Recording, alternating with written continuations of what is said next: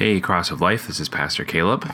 Uh, along with the sermon that I preached at Cross of Life virtually, which you have already seen uploaded to this channel on Galatians chapter 6, I preached to Prince of Peace Lutheran Church in Fairport, New York, um, this past weekend, and I preached on 1 Peter 1 22 to chapter 2, verse 3, as part of their God Lived Life uh, sermon series. So I figured I would publish that sermon here as well for uh, your edification.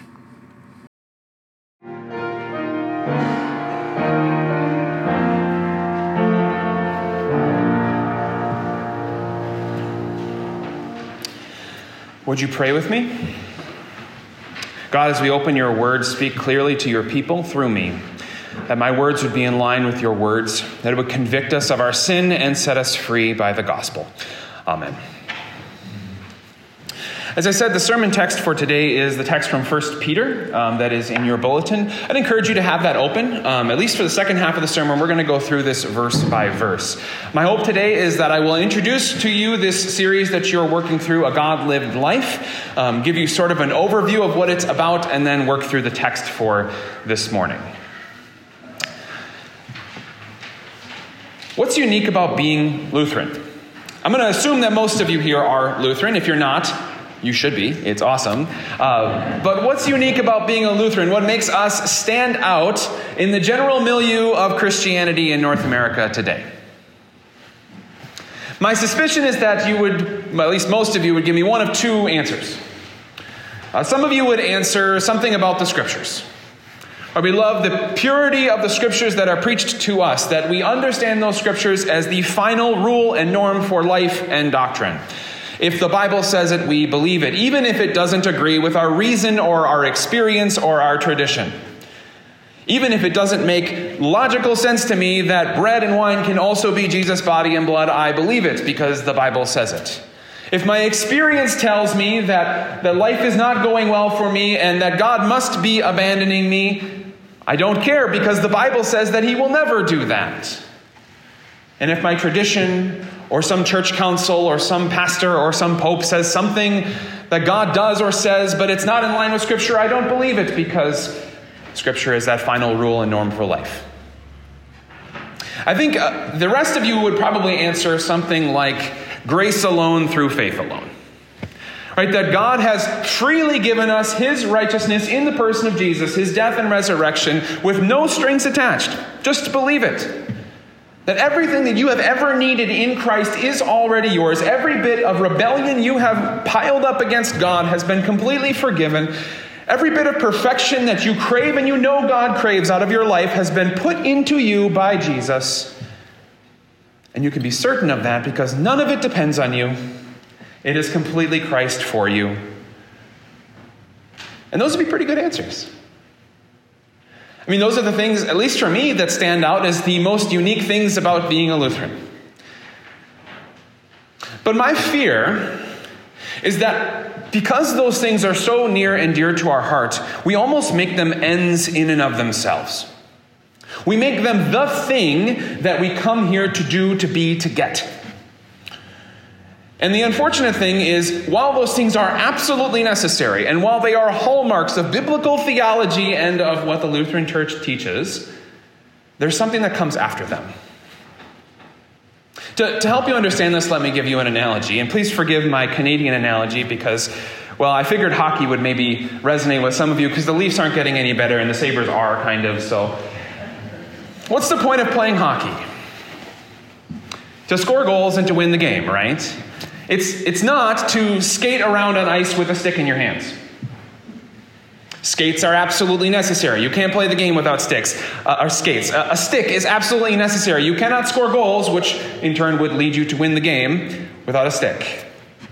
But they are not the point in and of themselves. They are absolutely necessary, but they are not the ultimate goal.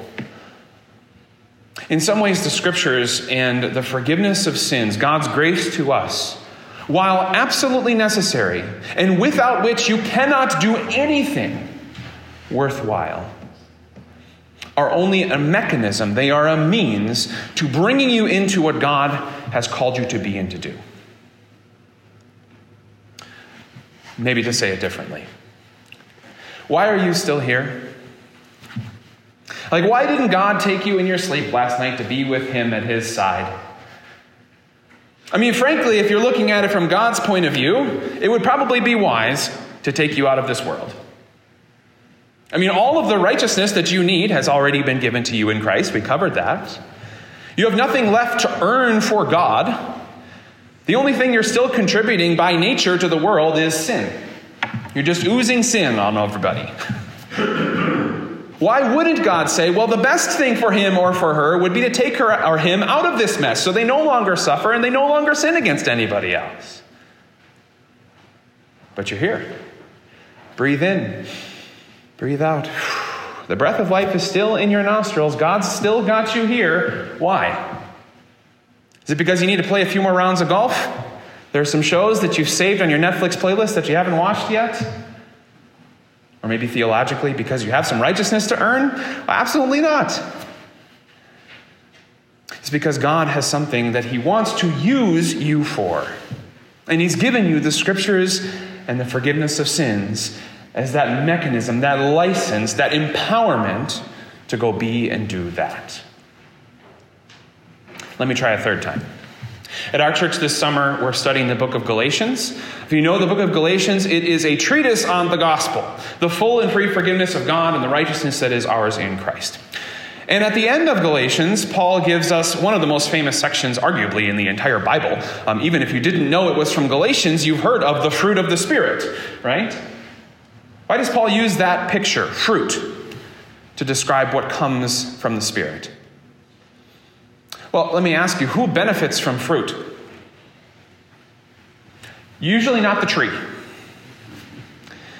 An animal or a, human being might benefit from the fruit. The seeds that are contained within the fruit might benefit from the flesh of the fruit. But the tree doesn't really benefit from producing fruit. When the Spirit enters your life through your baptism and is strengthened by the preaching of the word and the reception of the sacrament, you produce fruit, which is a benefit for everyone else besides you. Or let me say it one more way. When our Lord was on the mount from which he would ascend to the right hand of the Father, he said to the eleven guys standing there, Go and make disciples of all nations what do you think he meant by that? Like, what did those guys who were standing there, what did they think was supposed to happen the next day, that Friday? I think what they thought was that they were supposed to bring other people along into the same thing that Jesus had brought them along into a life.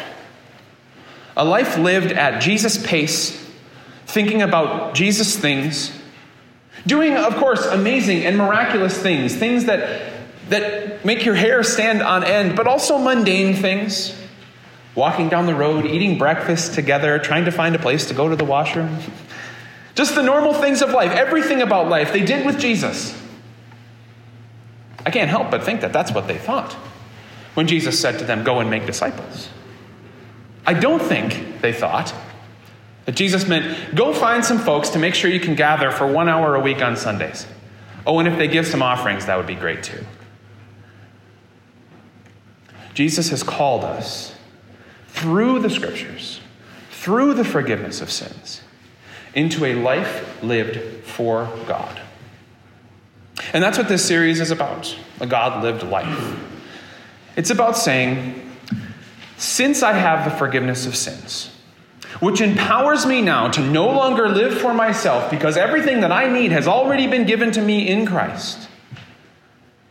And from the scriptures, which give me the truth of what life is like, what sin is, and what righteousness looks like, I am now more well equipped than anyone else on the planet to live a life of grace and benefit to my neighbor. Now, what I want to make sure I say very clearly because we're going to study this, of course, for the next couple months at your church, is that living a God lived life is not what makes you righteous before God. That was why that gospel lesson about the Pharisee and the tax collector was read, read earlier. The Pharisee, he was doing everything right. He was living a God lived life, if you want to say it that way. He was giving a tithe, he was taking care of people. but he found his righteousness in those actions instead of in the free, full forgiveness of God, like the tax collector did. And so, if you're here today and you're hearing me say these things about discipleship and about what it means to live a God lived life, and you're thinking to yourself, oh my goodness sakes, I have lived a relatively apathetic Christian life up to this point, then repent and know you are fully and freely forgiven, and that if you would die tonight, you would go to be with Jesus. No questions asked because it doesn't depend on you. But let me guess something. Most of you aren't going to die tonight. At least I hope not, because I'll have to come back and do a whole lot of funerals. So let's assume that that's the case. You're going to live through the night, and Monday is going to come. What then? That's what we're going to talk about. And to do that, we're going to go through 1 Peter 2, uh, 1 22 to 2 and 2 verse 3. Um, so if you would turn in your bulletins there, we're going to walk through this text together and see what Peter has to say. Peter starts in verse 22 by saying, Now that you have purified yourselves by obeying the truth, so that you have sincere love for each other, love one another deeply from the heart. Notice the progression of thought here as Peter starts this text. He says that you have purified yourselves by obeying the truth. That word obey in English is kind of tough because when we think of obey, we think of a parent telling a child to do something and that child complying with the instructions. But the word in Greek is different. It's the word hypokuo, which literally means to, to listen underneath. You can hear acoustic in that word to listen underneath. In other words, to have something be said and then to say that whatever has been said, I submit to. That is truth. The truth that Christ has died, Christ has risen, Christ has come again is what you obey. When you hear it and say, That's true, I believe that. Peter says that that purifies you. Not any number of works, but the very fact that you believe that truth about Jesus. Maybe a different way to say this is something that you parents all know intuitively. You know the difference between hearing and listening, right? You say things, and your children will hear those things, but they don't always listen to those things. Peter says here, to those who listen, who don't just let the words wash over their ears, but say, that's absolutely, ultimately, finally, transcosmically true about me and my life. Those people have purified themselves. But then he says that there's a result from that, right? The way that he says it is now that you have purified yourself by obeying the truth, so that you have sincere love for each other.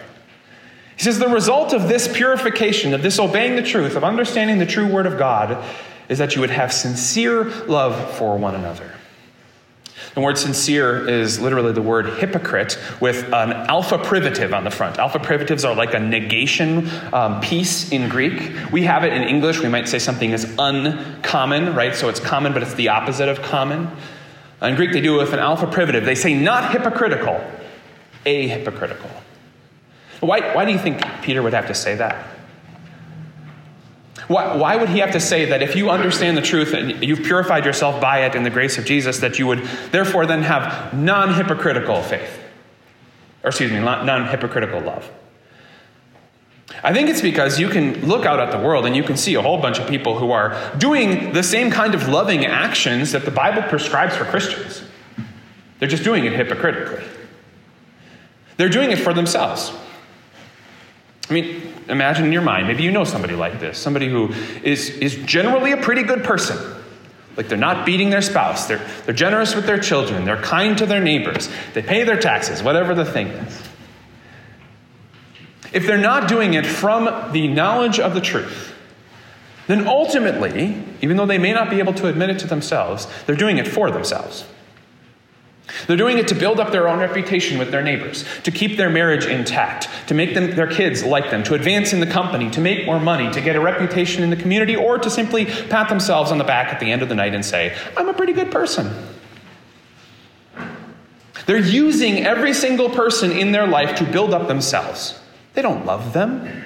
They think they do, but they don't. They're using them. So Peter says if you obey the truth that says that Christ came not to be served, but to serve and to give his life as a ransom for you, then you too will be able to love like that. To not love trying to extract value from one another. to get something out of each other, whether it's acknowledgement or affirmation or love or money or, or some advancement. Like, you don't need to do that anymore. You can sincerely love one another. This is what happens to those who hear the gospel. And so he says, since you have that kind of sincere love, since you can love that way as those who believe the gospel, love one another deeply. And where deeply means to be always concerned with it. Fervency is in this word. That it's not something I do just because I see you on Sunday morning, I shake your hand, smile, and say, Hey, how are you? How are things going? But that I care about what's going on in your life day to day, week to week. This is the point of a God lived life. That when we are set free by the gospel, we have the ability to generously say to every other person in my life, I don't need anything from you, but I have everything to give because Christ has given everything for and to me. Paul, uh, Peter gives us some reason for this. Look at verse 23. He says, You have been born again, not of perishable seed, but of imperishable, through the living and enduring word of God. Jesus uses this phrase, born again, right? You know it from John chapter 3 when he's talking with Nicodemus. He says that no one can enter the kingdom of God unless they are born again. Peter uses that language, and I think it's so helpful for us because it resets our expectations of our life. Uh, my wife just gave birth to our third child, and uh, he's now almost two months old. And I'll, I'll let you know, he really doesn't have much going on in his life right now. He kind of just eats, sleeps, defecates. But as he gets older, he's going to take on responsibilities. He's going to take on goals and aspirations for his life, all sorts of things that are going to get involved with his life. By the time he's my age, by the time he's twice my age, he'll have all sorts of stuff going on in his life. When Peter says and Jesus says that we are born again, what he is doing is he's hitting the reset button on our life. Look, I'm 33 years old. Some of you are twice my age. You've built up all sorts of things in your life all sorts of things that you care about, all sorts of things that you're responsible for. And, and we'll talk about how to be responsible for those things and take care of those things. But what Jesus wants you to see is that at, at a spiritual level, those things don't matter anymore. You have a brand new life that has just started. Whenever you remember your baptism, all of your past mistakes have been washed away in the blood of Jesus, and you rise again as a new person to live a new life. None of those things matter. Not really. Yes, God has given you those as a gift to serve your neighbor, but they aren't where you find your value. But isn't it the case that we do? We find our self worth, our self esteem in the things that we can accomplish, the letters we can put behind our name, the amount of digits in our bank account, the way our kids or our grandkids behave, the way that people think about us, what they say about us, if you don't believe me. Have any of those things gone wrong recently and it's really hurt you emotionally? It's because we find our value in those things. But what, what Peter says, what God says, is that you've been born again. You have a brand new life. And you really have a whole lot, a whole lot of nothing going on in your life spiritually because Jesus has done it all for you. So now you're free. But he doesn't just say that we're born again, he says we're born again not of perishable seed, but of imperishable. And that gives us a trajectory and a, maybe a perspective at which to look at what we do in a God lived life. Because if you're born only of perishable seed, if you only have your 70 or 80 years, if you have the strength, and that's the end of it, then you're going to set your goals in life based on that premise. So, like some of you are retirement age, I'm starting to think about what it means to save for my retirement. And what all the retirement calculators will do is they'll say, well, what is the age that you want to retire at? And you put in your age 60, 65, 70, whatever it is. That number that you assume you're going to retire at is based on the idea that you might die at the average age of a person in this country. If you were going to live to be 150 or 250, you probably wouldn't retire at 60 or 65 because you'd have a whole lot of life that you'd have to fill out with finances. But since we kind of all assume we're going to live to be about 70 or 80, we say, well, 60 or 65, it's a good time to retire. It's a trajectory based on a perspective. But God says you're not that anymore. You're born of imperishable seed. You will breathe your last on this planet. Your synapses will stop firing and your lungs will stop taking in air, but you will not stop being. You will keep on living. In the bosom of Abraham until the last day when your body is reunited with your soul in the resurrection of all flesh, you are imperishable seed. And that should change your perspective. No longer do you have to get things done in your 70 or 80 years things that matter only for this life, but you have the chance to live for something that goes beyond this life. You're saving up for retirement. Let's use that example. It's all well and good to do that, steward the resources that God has given you. But those things only matter for a little while. When you die, the Proverbs say, every wealthy person gives their wealth away to somebody else. And you may write something in your will, but if if, it's a big if, they follow exactly your instructions and your will, then maybe that will happen. Your wishes will be wish or will be followed for a generation. But then your money will go to somebody else. But a life lived for the benefit of your neighbor and their immortal soul can last forever. That's the perspective Peter wants us to have. And he says all of this happens through the living and enduring Word of God. Right? He says that you're not going to find this on your favorite news channel or from your favorite YouTuber or podcaster. You're not going to find this from what your granddaddy or father told you. You're going to find this only in the Word of God, which is where discipleship happens. Where those disciples, those 11 who were on the Mount with Jesus, learned what discipleship means and exactly what they brought to the next generation of disciples the Word of God which gives you that eternal perspective and tells you you're not just flesh and bones for 70 or 80 years, but you are an immortal soul bought by the blood of Jesus. And so Peter says, here's what we are to do. If all of this is true, if we have purified ourselves by obeying the truth, if we have sincere love for one another, if the enduring Word of God has given us this eternal perspective that our life has restarted in a sense and now we live forever, we are going to rid ourselves of some things, and we are going to pursue some things.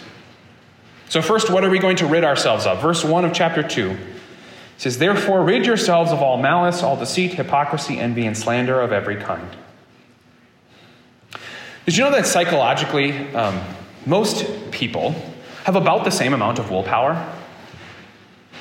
I think we don't tend to believe this because we see some people and we see them as disciplined people. They're the people who make the right decisions at the right times because they've done all the work. And then we see others, we say they're undisciplined. They can't control themselves. And we assume that it's because some people have willpower and some people don't. But it's really not the case. And what the people who study this will say is that the difference between somebody who seems to be disciplined and somebody who seems to be undisciplined is not that they have a certain amount or lack of willpower, but that they have made decisions before those tough moments come to rid themselves of the opportunity to be dumb. These are the people who pour out the alcohol in their basement so that they don't drink alone. These are the people who put time limits on their phones so they don't scroll mindlessly. These are the people who move their computers to the living room so they don't go back to pornography. These are the people who make sure there aren't any snacks in the pantry so they don't eat something that they don't want to eat. These are the people who put their shoes and their socks and all of their running gear outside, outside of their room so that the first thing they see when they wake up in the morning is their workout clothes so they'll go on a run. It's about making the right decision before the moment comes, ridding yourself of the opportunity to be dumb that makes you a disciplined person. This is exactly what Peter says. He says, rid yourself of these things. Rid yourself of the opportunities to do these things. Discipline yourselves to not have those opportunities. You know, it's interesting to me that the word disciple and discipline are essentially the same word. Right? Like I said, those, those 11 guys on the mountain, what did they hear when they heard disciple? They didn't hear mediocre church attendance. They didn't hear mostly living a North American upper to middle class lifestyle, but, most, but also checking Christian on my census form. They saw discipline in what it meant to be a disciple. And discipline is going to mean we're going to have to rid ourselves of stuff. And that's hard. Because you, as well as I, want to live in this affluent country that we, we get to share.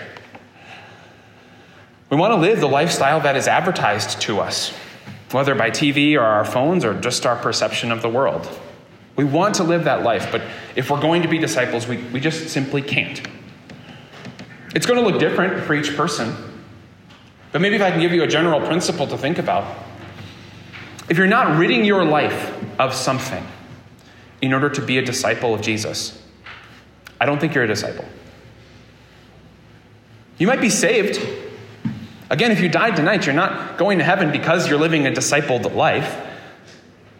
But if you want to be a disciple, if, if you want to follow what God says in His Word, if you want to live from the grace that God has given you, then you're going to have to cut yourself off from stuff, from stuff, excuse me, from some stuff. It might mean looking back at your budget and saying, I can't spend as much on that because the work of the church, the work of our missionaries, the work of our church body is more important might be looking at your, your schedule and saying the amount of time that I spend on those things that don't add really any value to my life or anyone else's life, I got to cut those out. I don't know what it's going to be for you, but we all ought to think this way. That if we are not willing to discipline ourselves, we're not disciples. We might be saved, but we're not living a God lived life. So Peter says that we rid ourselves of something, but then we also pursue something, we crave something. Verse 2 of chapter 2 Like newborn babies, crave pure spiritual milk, so that by it you may grow up in your salvation, now that you have tasted that the Lord is good. So often when I hear this text, I hear, like newborn babies, crave sp- pure spiritual milk, and I think, well, I just need to hear the gospel. That's the point. And again, it is. But it's for a purpose. You crave that pure spiritual milk of the undiluted 200 proof gospel for you, so that by it you may grow up.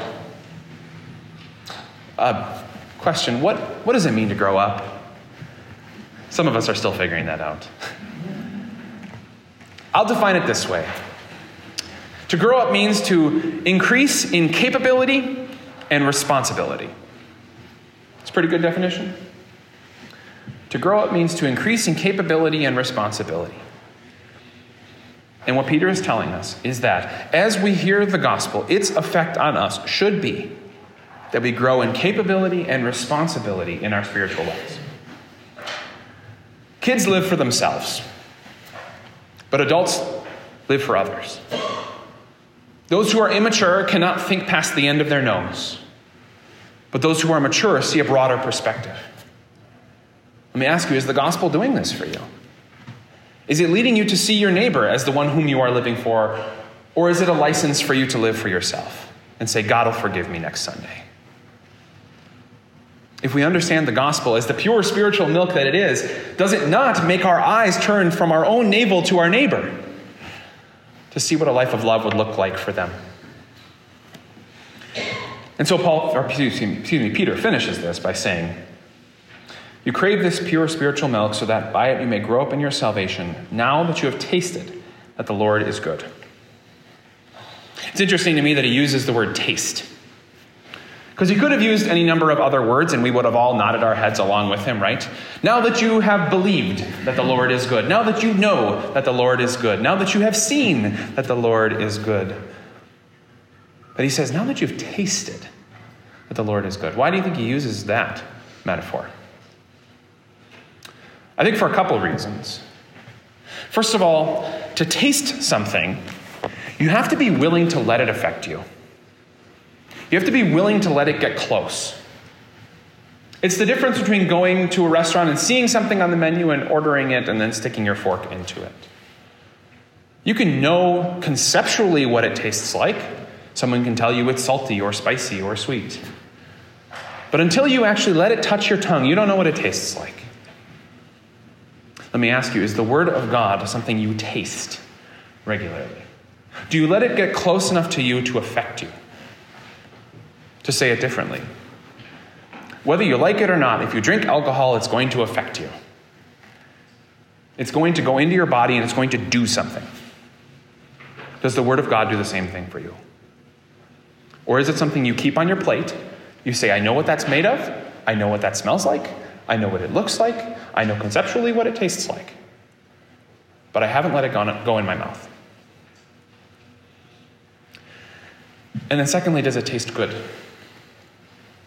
Some of us have tasted the Word of God and we have tasted bitterness, resentment, frustration, because we have been taught that what it means to be a good Christian is to do all the right things. And we know that's not me. As much as I try, as hard as I work, maybe as much as I even discipline myself, I can't be perfect. Not like God demands. The Lord is good because the work necessary for your salvation and the empowerment to make you a blessing to other people has all been Christ's work from beginning to end. It's not about you, it's about Him. That is how good the Lord is. So let me finish with two thoughts then today. Uh, one of them is from Martin Luther, and uh, another one is, is from another uh, more modern pastor. Martin Luther has this great quote. When I read it, it, it instantly changed my perspective and has stuck with me. And if you want to get something tattooed on your thigh this week, maybe this is what you're going to get. He writes, We are Christ's with and without the apostrophe. We are Christ's with and without the apostrophe. You understand that quote? On the one hand, we are Christ's with the apostrophe. We belong to Him. We are His possession because of the sacrifice He was willing to make for us. Our status in the family is unquestioned because it does not depend on us, it completely depends on Christ for us. And we are Christ's without the apostrophe. Like the front of your bulletin, and I believe also the back of your bulletin says Christians are little Christs. They walk around in the world representing the one who died and lives for them. To say it maybe differently, you know how Christ gets his work done in the world? It's not from booming voices from on high and lightning bolts from the sky. It's from the hands and feet and mouths of ordinary people like you and me. When every Bible believing church that prays the Lord's Prayer prays, Give us today our daily bread this morning, God's going to answer that prayer. But He's not going to answer it by zapping bread onto people's plates. He's not going to answer it by putting money magically in their bank accounts. He's not going to do it by just showing up by himself in the flesh again to love a person. No, he's going to do it through the hands and feet and mouths of people. You are Christ's without the apostrophe. And so, if you're wondering particularly what that looks like for you, then here's the quote I want you to walk home with What would Jesus do if he were you? Jesus is not you, and you are not Jesus. Both on a, a theological level, of course, and, and then also on a, a physical level. He was a Jewish man, poor, living in the Middle East 2,000 years ago. So far as I can tell, none of you are that. So, what would Jesus do if he were you? He was a man. Some of you are not. He was poor. The majority of you, I think, are not. He was educated in certain schools that none of us have been educated in. He had a, certain way of existing in the world. How he got the things that he wanted to get done done is different from our way. He was never married. Many of you are. He never had children. Some of you do. He only lived to be 33. Some of you are older than that. But Christ lives in you. Christ's given you the personality and the skills and the resources and the station in life to be who He wants to be to the people around you. So, what would Christ do if He were you? That's a good place to start in thinking about how to be a disciple and how to live a God lived life. Let's pray.